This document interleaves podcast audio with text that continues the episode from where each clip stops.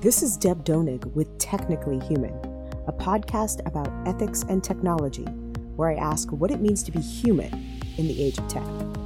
Each week, I interview industry leaders, thinkers, writers, and technologists, and I ask them about how they understand the relationship between humans and the technologies we create. We discuss how we can build a better vision for technology, one that represents the best of our human values.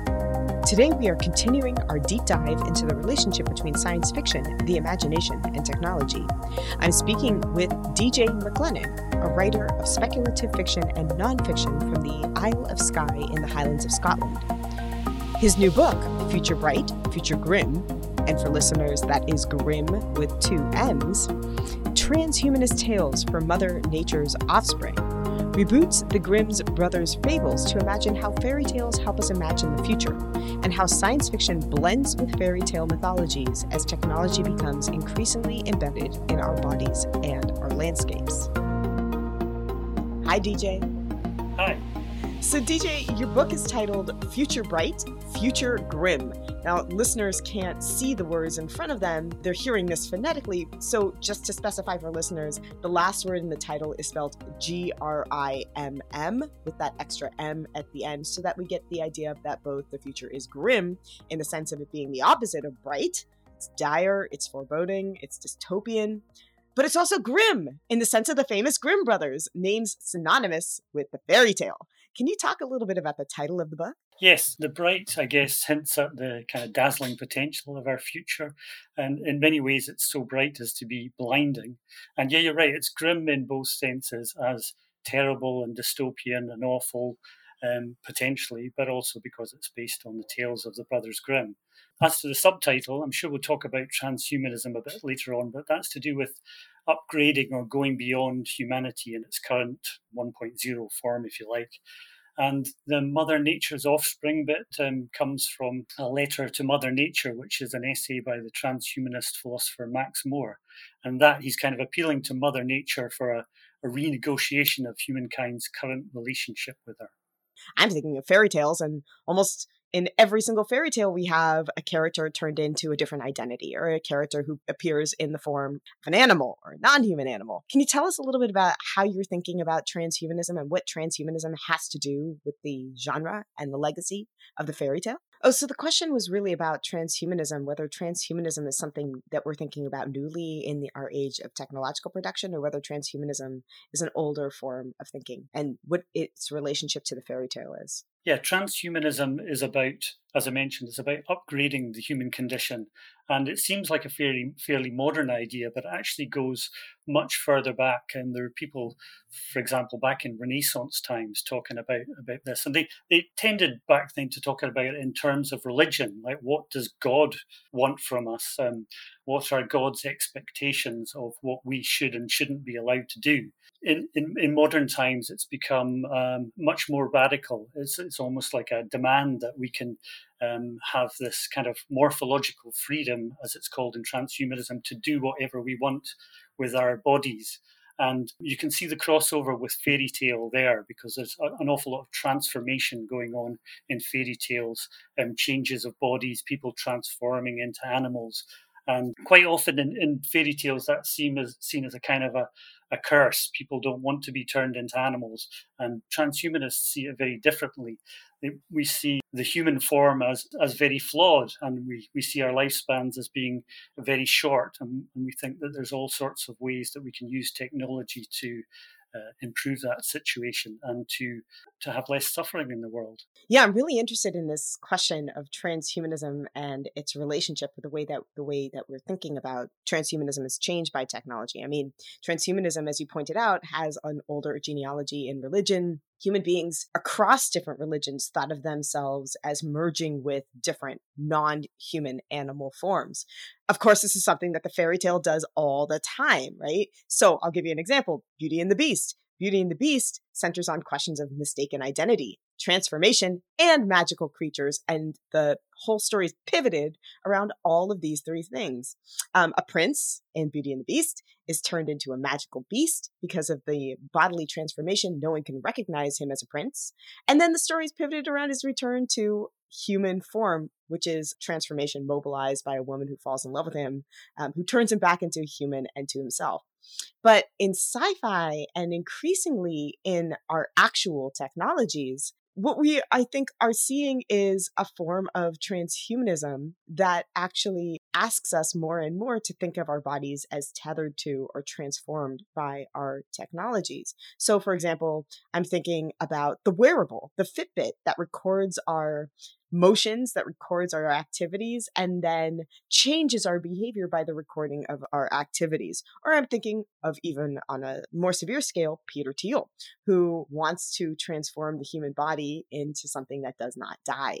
So I'm thinking now about how our technologies change the idea of the transhuman are we now increasingly becoming what some people have talked about as the cyborg, the kind of human being who is part human, part technology? Is there a relationship between how the fairy tale thinks about human transformation in transhumanism and the way that technologists think about transhumanism and the transformation of bodies into our tech?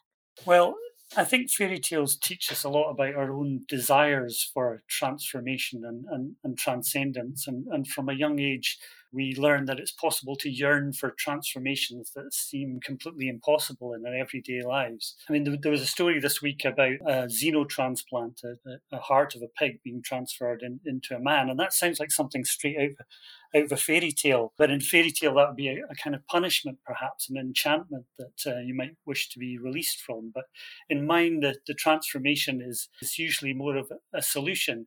But there's all these kinds of desires that we have that are almost fairy tale like. Um, we want to fly free as birds, and we maybe want to run like we're wearing seven league boots, or we, we want to outfox Godfather Death, like Peter Thiel talks about doing. But these things are thinkable. These are things that we can think, that we can imagine. And as Wittgenstein said, what is thinkable is also possible. So we have these grand soaring thoughts that fairy tale and fantasy give voice to. Um, often in a very crude and simplistic form. But it's kind of natural that we seek ways to actualize them.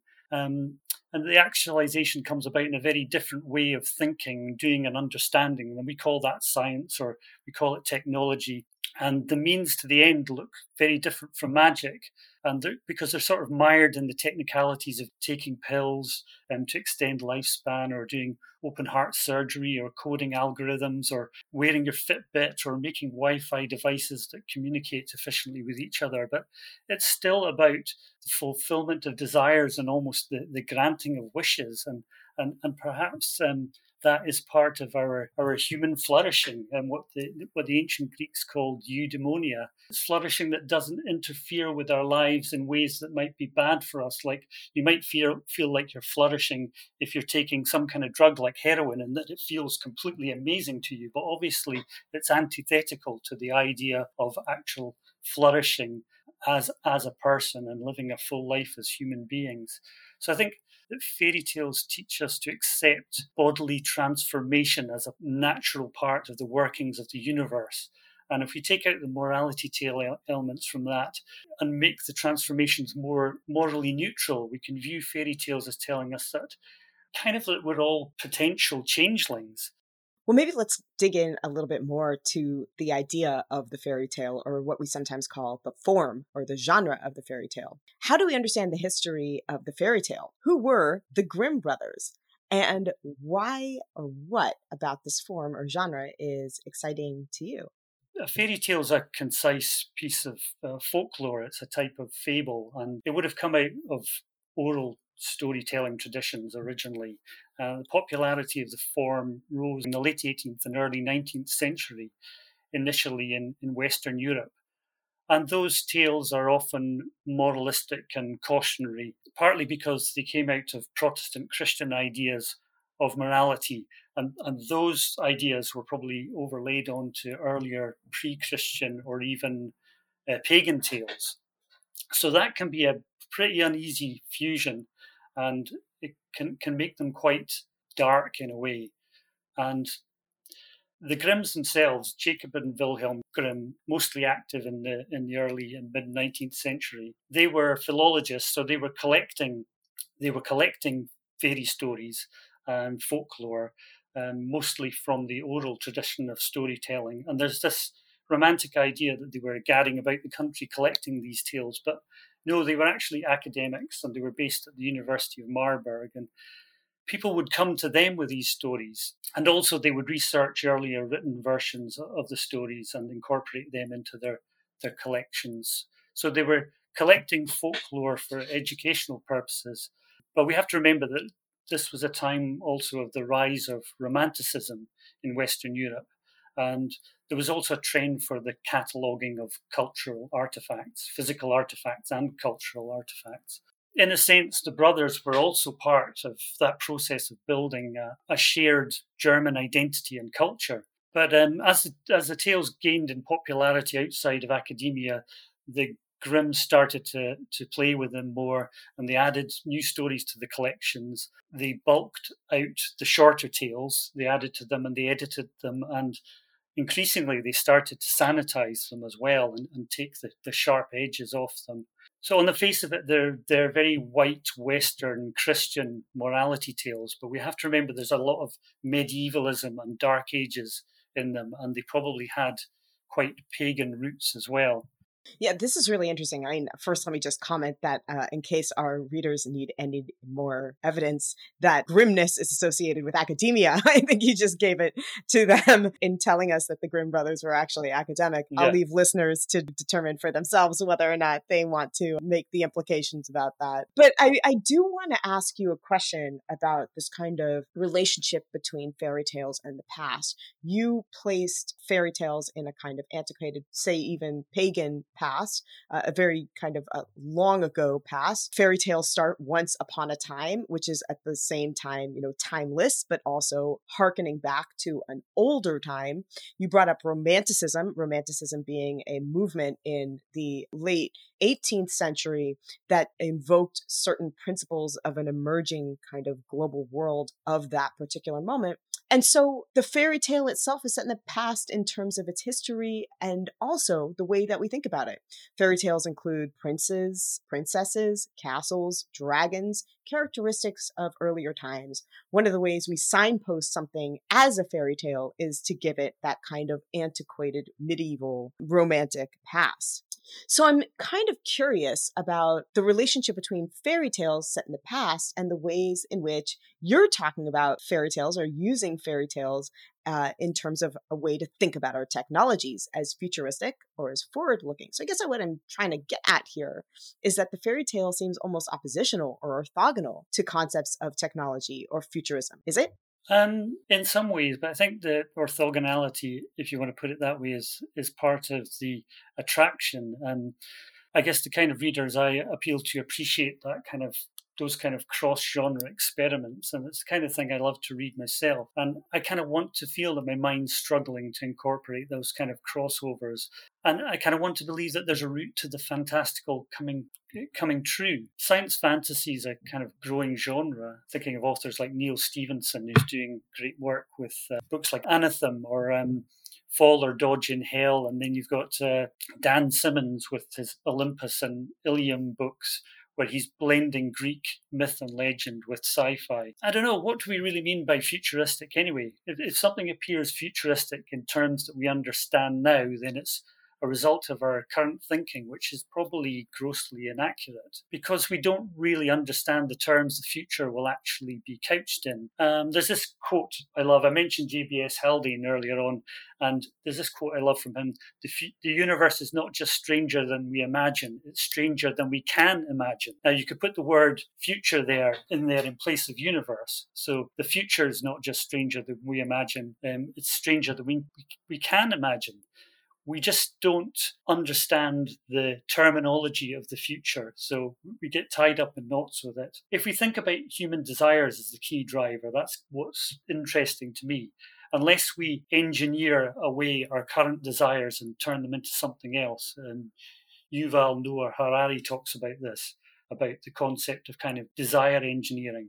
Humankind is going to come to the point where it desires these sorts of powers, the kind of powers that were previously the province of magicians and magical beings and gods. And technologies are, are the route to those kind of powers. So we're either going to use the technologies to change our very desires. So we want something that's perhaps better for us in terms of the eudaimonia and flourishing I was talking about earlier on, or we're going to find ways to, to grab those powers and turn ourselves into magical beings and gods which is something Harari talks about in his book um, Homo Deus. I want to then talk a little bit about this kind of idea of futuristic. You problematize the term futuristic or the idea of the future, but I I want to press you a little bit on that because I think that fairy tales, or at least the way you're telling fairy tales, points us toward elements of how people think about the future. For example, there are elements of kind of uh, new fangled technologies,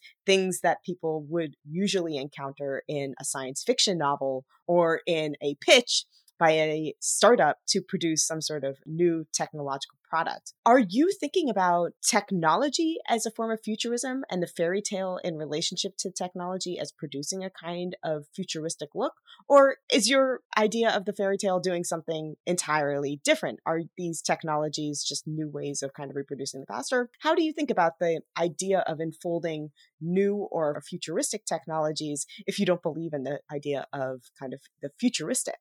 I guess I want to get across in my work the idea that the future can be so fantastical that we don't currently have a way to fathom it, that we don't have the, the right sort of language to fathom it, that we shouldn't expect the future to look anything like the present or anything anything like the past. I think that's a, a big cognitive mistake that, that people make. So I think it's helpful to put it in terms of the completely fantastical and then think about how do we actually get to that point? How could technology actually bring us to that point? That's what really interests me. And sometimes I don't really get that out of science fiction because it's getting so caught up in the in the technological bells and whistles. It misses the wonder that we are actually striving for. If we love fantasy and we have these huge soaring kind of ideas, I think that science fiction can sometimes get caught too caught up in the technicalities and miss these kind of soaring feelings that we get out of fantasy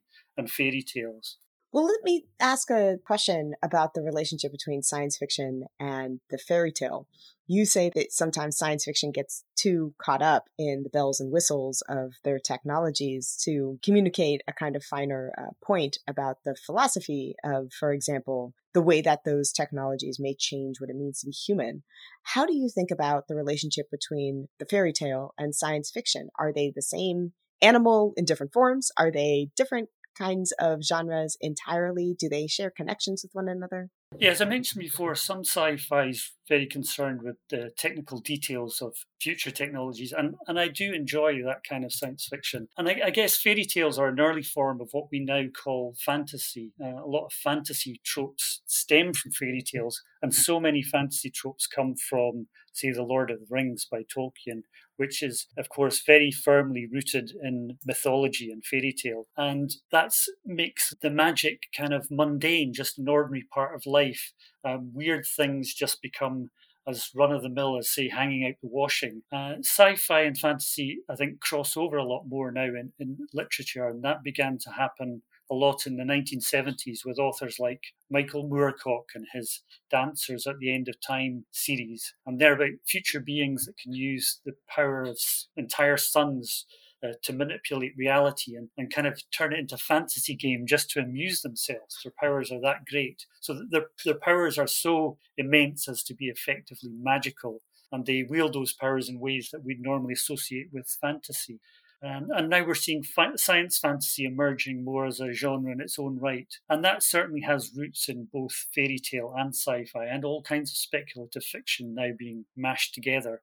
But I think I wanted to merge sci fi and fairy tale more directly without the kind of intervening fantasy. So my stories are kind of neo allegorical, I guess, or even meta neo allegorical, if that's not too clumsy a phrase.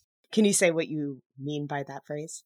Fairy tales can be very allegorical. So I've taken those fairy tales and, and, given them the language of modernity. And then I'm also saying, above and beyond that, the, the kind of meta element of it is that not just that those stories are allegories, but those stories are actually real. The seemingly allegorical elements are actually happening in the reality of the story enabled by some bizarre future technology. I want to get a little bit into uh, Uh, some of your fairy tales in particular. Walk us through one of the fairy tales you wrote or rewrote in the book. How do you rewrite a time worn fairy tale to bring up new questions about technology? One example of that is my story Sweet Quicksilver, and it's based on the sweet porridge as, as, the short version of the tale by the Grimms was originally known, and it later became known in extended form as the magic porridge pot. So in the original, this pot seems like a huge boon. It can produce all this porridge and, until it starts to overflow, and the, the little girl involved in the story doesn't have the right command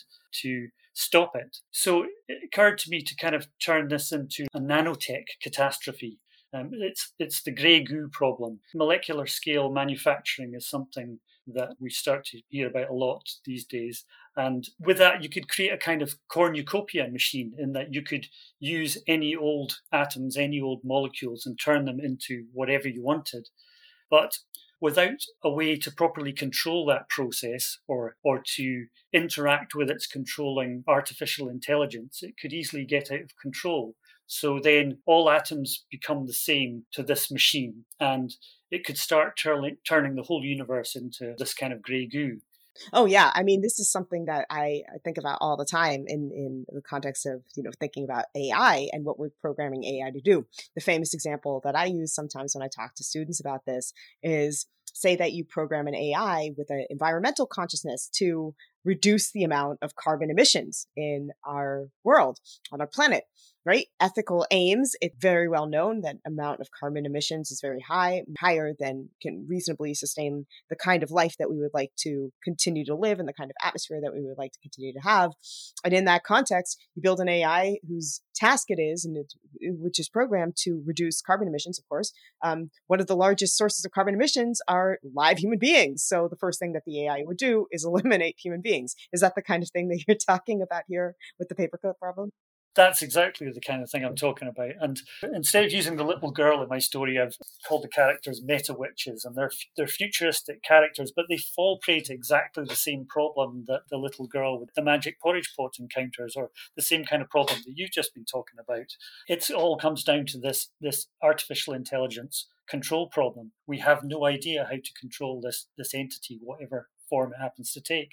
So then, when you're talking about this story, forgive me, I forgot the title, but I'm going to call it the Magic Porridge story because that's how I'm remembering it here. Does the Magic uh, Porridge story end well in its original version, or does it end poorly? It does end well in its original form. The little girl is able to stop the magic porridge pot from drowning the world, basically. In mine, not so well. And why does it end not so well? What made you make the decision to have it end not so well in your rewriting of this happily ever after fairy tale? I guess that's just the way it felt like it was going when it when I was writing it, and I also I think wanted to get people to think about what that would actually mean for all intelligent life to be destroyed by this crazy goo. I guess you know this is really interesting to me because when we're thinking about our technological impulses and technological products, many of those who create those technological products also believe that their technological products will end happily ever after. In other words, their technical products will be built with a utopian vision, and that with the addition of their technological product, we will be closer to that utopian vision. Of course, fairy tales seem to offer the same kind of promise that things will end happily ever after. Is that your sense of how it actually works in the real world? Are are technologies enabling us to live happily ever after? And if if not, what's the complication there? Does that change how you think about the, the form of the fairy tale when you're engaging in questions of building the tech into them?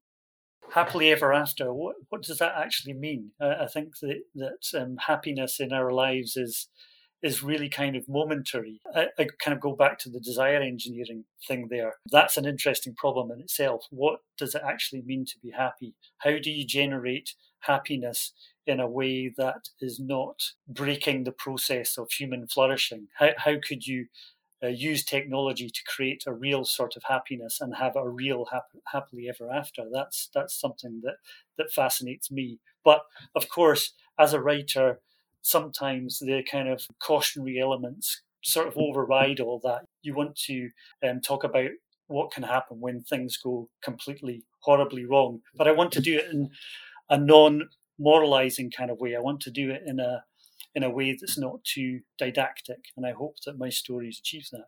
In fairy tales, morality is very frequently and starkly divided into good and evil, and oftentimes the fairy tale contains a moral takeaway for readers. But your fairy tales are much less stark or overt in their moral pedagogy. Does the involvement of technology in these stories alter or change the kind of I don't know, moral firmness or resolution that's typical for the kind of older, more traditional form of the fairy tale? Well, we, we definitely have these certain expectations when we're presented with a, a story in this fairy tale form. There'll be some kind of moral message in it, and and um, if you look at Grimm's fairy tales, that's quite often the correct expectation to have. And the morality, even if it's not morality we would understand very well in the modern context, it's, it's a key ingredient in the mix, but it, we don't really understand the morality of the future. I think perhaps what some people now deride as being woke might be a reasonable way to understand it. I think of woke as just being awake and enlightened. And I think that the, the enlightenment is something that we should pursue. And this relates to a quote in my book from the polymath engineer Danny Hillis. And, and he says, The enlightenment's now becoming the entanglement. So we're completely intertwined with our technology, and definitions of natural and artificial no longer make sense. And I think I tried to get that across. So we have this technological and ethical entanglement. And it's, it's very hard to understand what the morality of that situation is going to be. But it certainly isn't something I can get across, as I mentioned, in a in a, a didactic way. I I appreciate that fairy tales have this certain moral element to to them and some people hold fairy tales very sacred almost but and, and partly because of that but but i certainly i certainly don't. I want people to question the morality of fairy tales and question the moral, morality of the present and really think about what the morality of, of the future might be. Uh, I think it's interesting to, to, to think in those terms, to, to project forward and think about how um, the citizens of the future might think about our present morality. But how do fairy tales help us do that? Or how does at least interrogating fairy tales help us do that? It can certainly show us how morality has changed. You, you can see the, the Christian morality of the past that, that made complete sense at the time these fairy tales were published, makes very little sense to us now and seems quite brutal, the kind of hierarchy and supposed justice and just deserts in these fairy tales, um, especially if we read them in the original form, now seem completely brutal. So that certainly gives us a strong hint that we might be getting it very wrong now. But I guess I go back to something like Beauty and the Beast and I say, well, sure, there are things about Beauty and the Beast that I would prefer to not carry into the 21st century. For example, I think that women should be able to uh, marry whoever they want to marry, partner with whoever they want to partner with. I think that the idea of the beautiful princess has been something that's very much interrogated in our, our present. And of course, we have a different way of thinking about non human animals or beasts. We also have a different way of thinking about, you know, whether or not we want to be repulsed or not repulsed by certain appearances of person or certain bodily forms of a person. Bestiality itself as a kind of metaphor for not looking pretty is probably one of them. But there are things about Beauty and the Beast that I think retain significance and a kind of morality that we do want to take into the 21st century. For example, one of the principal dimensions of Beauty and the Beast is the quest for one's authentic identity or the wish to return to an, a sense of one's authentic identity. The idea that finding love is a way to reveal that kind of identity and that we should search for that kind of connection with another entity or another being in order to reveal our own sense of true or authentic identity. So there is a kind of morality, at least in that fairy tale, and I would argue across many different fairy tales that we might uh, abide by. You know, I think about, for example, Hansel and Gretel. Okay, sure, we don't want to maybe teach uh, kids that old women are evil, right? That's something that we probably want to leave behind. But we do maybe want to bring along the caution of the allure of, you know, cheap, empty forms of calories or cheap, empty nutrition, whether it is actually candy or whether it is, you know, absent or vacant media forms, right? That cheap kind of consumption. So I guess I want to just like push on that idea that fairy tales demonstrate to us in the 21st century that older forms of morality are antiquated entirely. There is a sense, I think, in which fairy tales, or at least the fairy tales we remember, maintain a place in our memory and in our consciousness because they actually do contain a kind of essential morality that carries over from time to time. And certainly, I guess one just last paragraph of thought is that certainly this is true in our context of technological production as a form of fairy tale. I think about the oldest forms of, you know, uh, thinking about technological production, and they tend to follow the same kind of uh, bell curve from enchantment to disenchantment. We see this everywhere from Icarus, who creates wax wings to allow him to fly to the sun, and then is uh, speedily thrown to the ground into his death when those wings melt.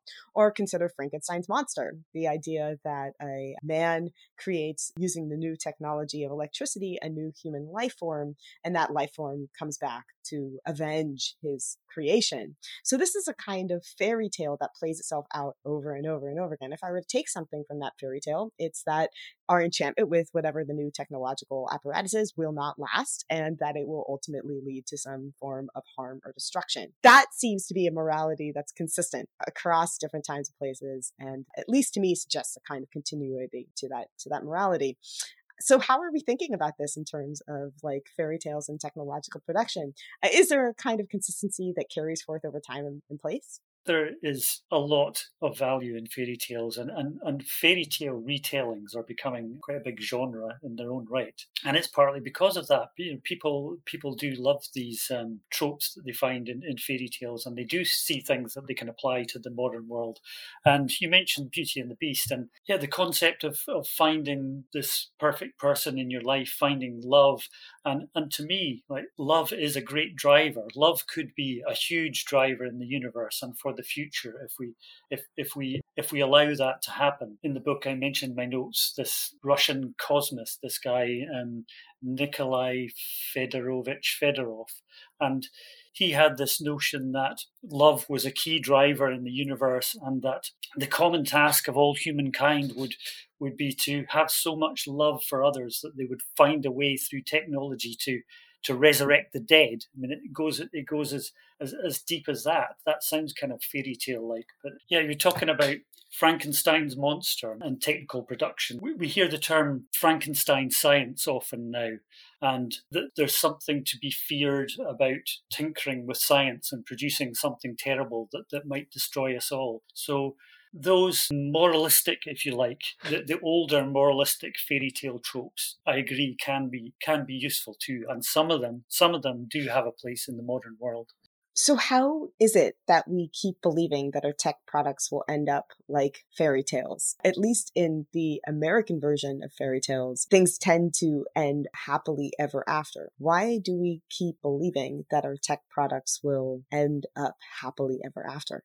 I think that we're kind of we're enchanted by technology in ways that we don't really understand and, and we engage with it so readily and incorporate it into our lives so completely, particularly with social media, that we don't really want to believe that it can be unhealthy for us. We think we know how to flourish, but that's not always uh, right. I mean, for example, a face to face conversation could be a better technology than using social media and getting into a discussion which often turns into an argument, say on Facebook. I think that we shouldn't in any way belittle people's desires to, to kind of engineer happy endings. I think that desire is really deep rooted and it's born out of the, the anguish of, of uh, the temporary kind of arbitrary nature of living. And I think we should engage with that process as much as possible, and, but always recognizing, as I mentioned earlier, that, that, that happiness itself is a state that we don't understand everything is so uh, complex and confounded and, and entangled at the moment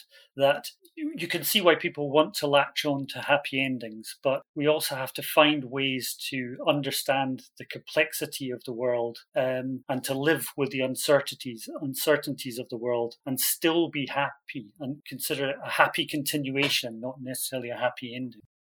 I'm still stuck on the idea that fairy tales offer a kind of very simple morality. I would argue that most American storytelling at this point um, is very simple and takes the form of the fairy tale. George Saunders argues in his piece, The Brain Dead Megaphone, I think quite compellingly, that that kind of simple moralistic storytelling is really detrimental for the culture. He argues for the more detailed form of storytelling that he says imagines humbly, that he says imagines specifically, that he says imagines and creates persons who are demonstrably very much like the reader so that the reader can have things like empathy, so the reader can have things like a complicated understanding of the nature of the other person's reality. And he argues that the kind of Disneyfication or the mass media kind of production of very simple, very kind of morally simple stories has been really harmful to the culture. And I guess my question here is about the relationship between imagining on the one hand and our political, social, and cultural reality and the production of that reality on the other. Do you think that fairy tales and the kind of simple morality that our modern iteration of them offers is harmful to our way of being able to imagine, as George Saunders puts it, humbly? I think it's harmful for us to get completely fixated on the simple morality of of fairy tales and, and stories that say they're absolute, fundamental, simple moral truths. I think it's incredibly dangerous, and we've seen what can happen in the in the political sphere when people come up with these simple kind of homilies that we expect everybody to believe. In fact, I read somewhere today that the, the Nazis used fairy tales; they incorporated them into the kind of mythology that they were creating about the Reich. Um, so, so that can be incredibly dangerous, and I'm very wary of any kind of simple moralizing. But as I mentioned earlier, you can see that people quite often do hold that sort of simple moralizing, um, particularly in fairy tales, kind of sacred. So I've really tried to move away from that and introduce as much ambiguity as I as I can and and, and take um, take away the Disneyfication of, of the fairy tales. Firstly, by working from the the first version, the first edition of the Grimm's fairy tales. So stripping them back to their original form and then building something radically different from there that allows not just the characters and technologies and, and magic to evolve, but allows the, the morality to actually evolve as well. And because I think we need to accept that our, our morality is going to evolve in extremely complex ways that we that we don't yet understand. And um, I think that we have to be open to that. The moment we fall into the trap of fixed and simplistic notions of good and evil, then we run into all, all kinds of problems. Now, there, there, there's a difficulty with that as well, though, because if you take away what people currently understand as the meanings in the story, the, the, the meaningfulness, the relatability, the way that they relate to the characters in, in, in the story, it's like, how are they then going to identify this with the story? Why should they care? And I found myself watching watching certain movies where I just don't care about any of the characters anymore. I don't care whether they whether they live or die. So that's because all the relatability is gone. Um, so it's a very different and difficult balance to get between that relatability and having a kind of complex and new form of, of morality in, in the stories.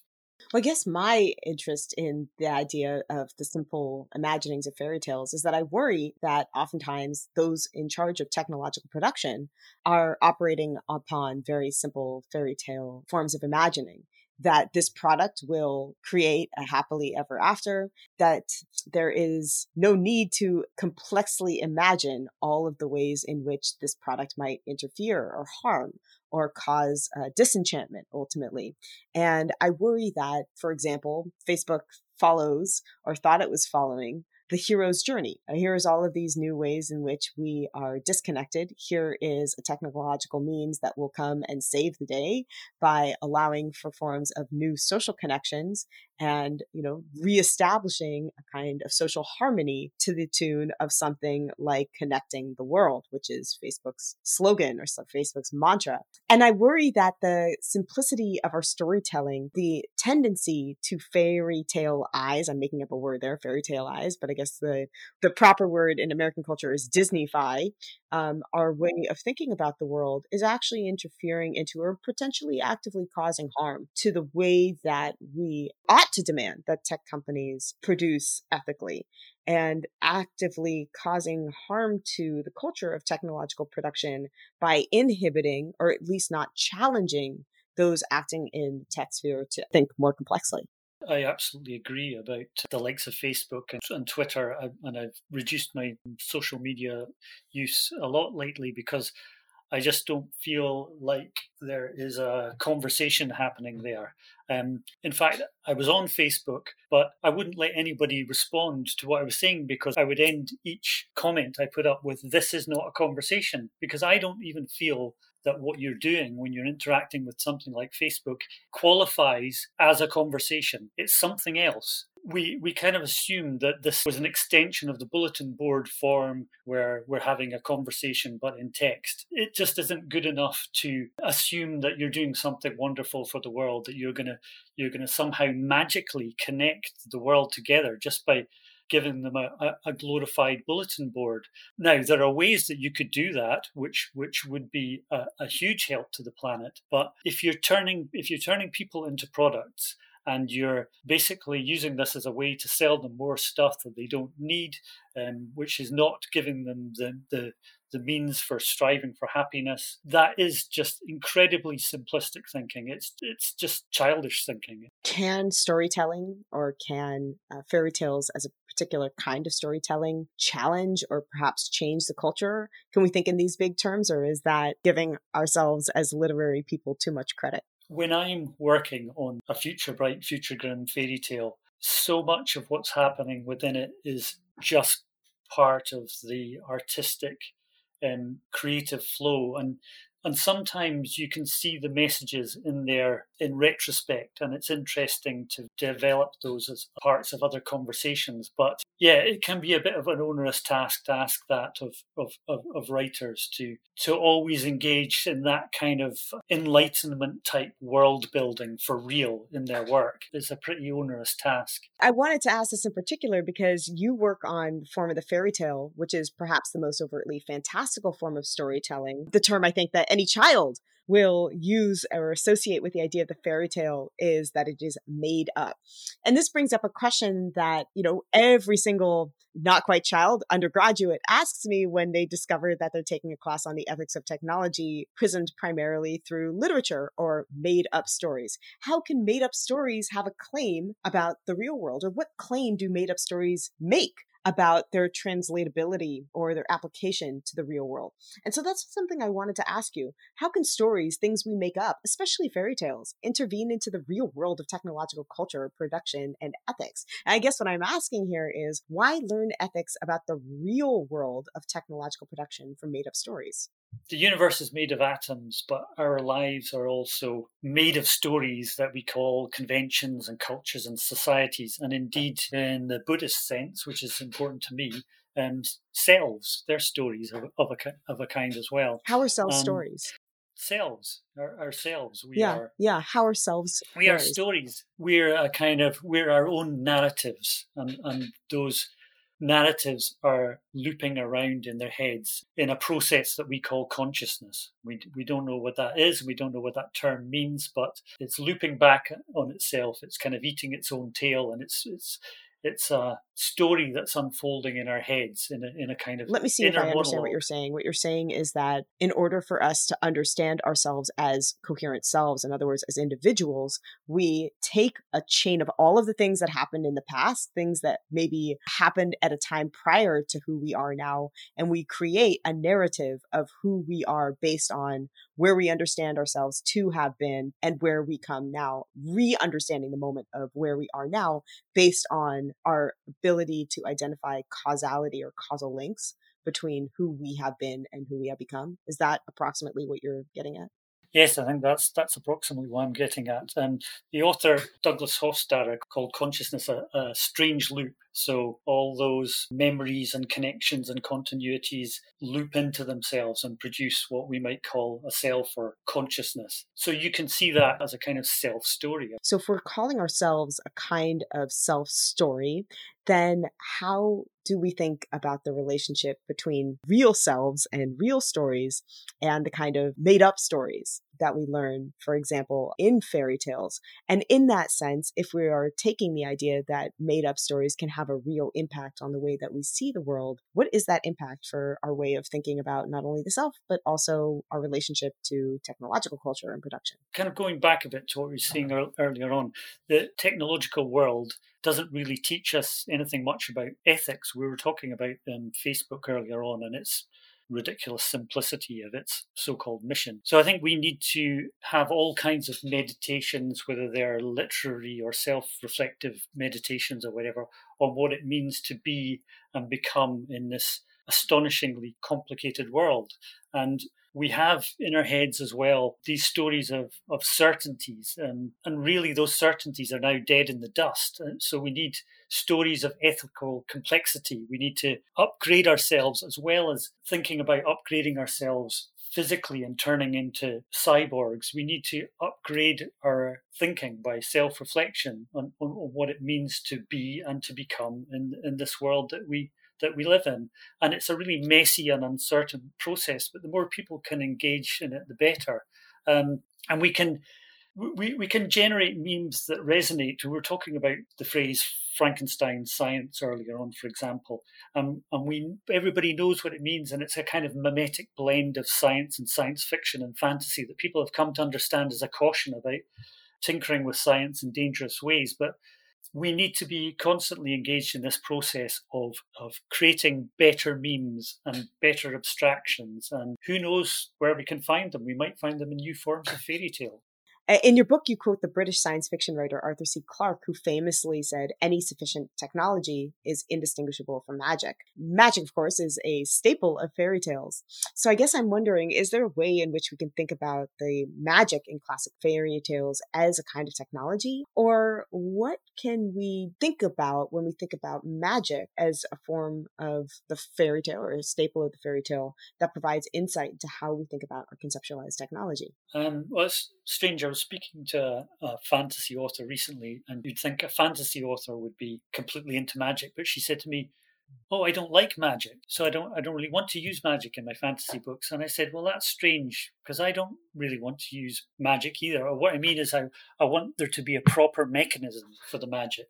But at the same time, as I mentioned earlier, sci-fi can get far too bogged down in the technology of of what that proper mechanism might be." Um, so, I mean, people don't assume that their smartphones work by magic, or many people have no idea how they do work. And if you gave your smartphone to, to a 16th century blacksmith, so a type of engineer, I guess, that blacksmith might consider this phone to be the devil's work. You'd have no understanding of it. If you update that example you give a 24th century device to a modern day engineer. So that modern day engineer might call this highly advanced technology, but that's just as meaningless as calling it the devil's work or magic. So the proper mechanism for magic is simply a paradigm that we can't even properly conceptualize, for which it doesn't make any sense to get bogged down in the technicalities because they're too unfathomable. Um, it makes sense almost for tomorrow's technologies to be rather blurry in their details. As to Arthur C. Clarke's aphorism, I'd extend it to say that any sufficiently advanced technology is indistinguishable from nature because everything that we create is a consequence of our indivisibility from nature. Nothing is really supernatural, i.e., above or beyond nature. But it seems that human beings love the term magic. So it's interesting to try and find a way that it could potentially be realized. I think we have time for one last question. And I wanted to ask in our age of technological production, are you optimistic about where we end up? Are we looking at happily ever after in our fairy tale of technological production? I think we're kind of looking at contingently ever after. Um, there are so many contingencies involved. And the basic assumption or requirement here for any kind of happiness is that we continue to survive in the universe and that we don't annihilate ourselves, um, commit omnicide, as, it, as it's known, basically kill off the entire planet and every, everybody in it. That's the most fundamental requirement. And I think with things like rogue AI and, and nuclear weapons, there are all kinds of ways that we can completely self annihilate. There are all these existential risks. And the Astronomer Royal a few years ago said he thought that the chances of our surviving into the next century were something like 50 50. So, so that's a kind of fundamental requirement. Are we going to survive to realize any of these possibilities? I think if we can make it to the end of the century, then there are a whole host of possibilities open up and there are a whole host of opportunities for forms of, of happily ever after, ways of, of living as well as, as, as we wish to and, and having our loved ones in our lives uh, for as long as we possibly can. There are all kinds of ways of flourishing in, in an eudaimonic sense, a eudaimonic sense, as long as we engage with the ethics of what that actually means to be happy and to, to be flourishing in the universe. We, we have to engage with those questions now, otherwise, we're going to get led off by our technologies in some horrific directions. Thank you very much, TJ. Thank you.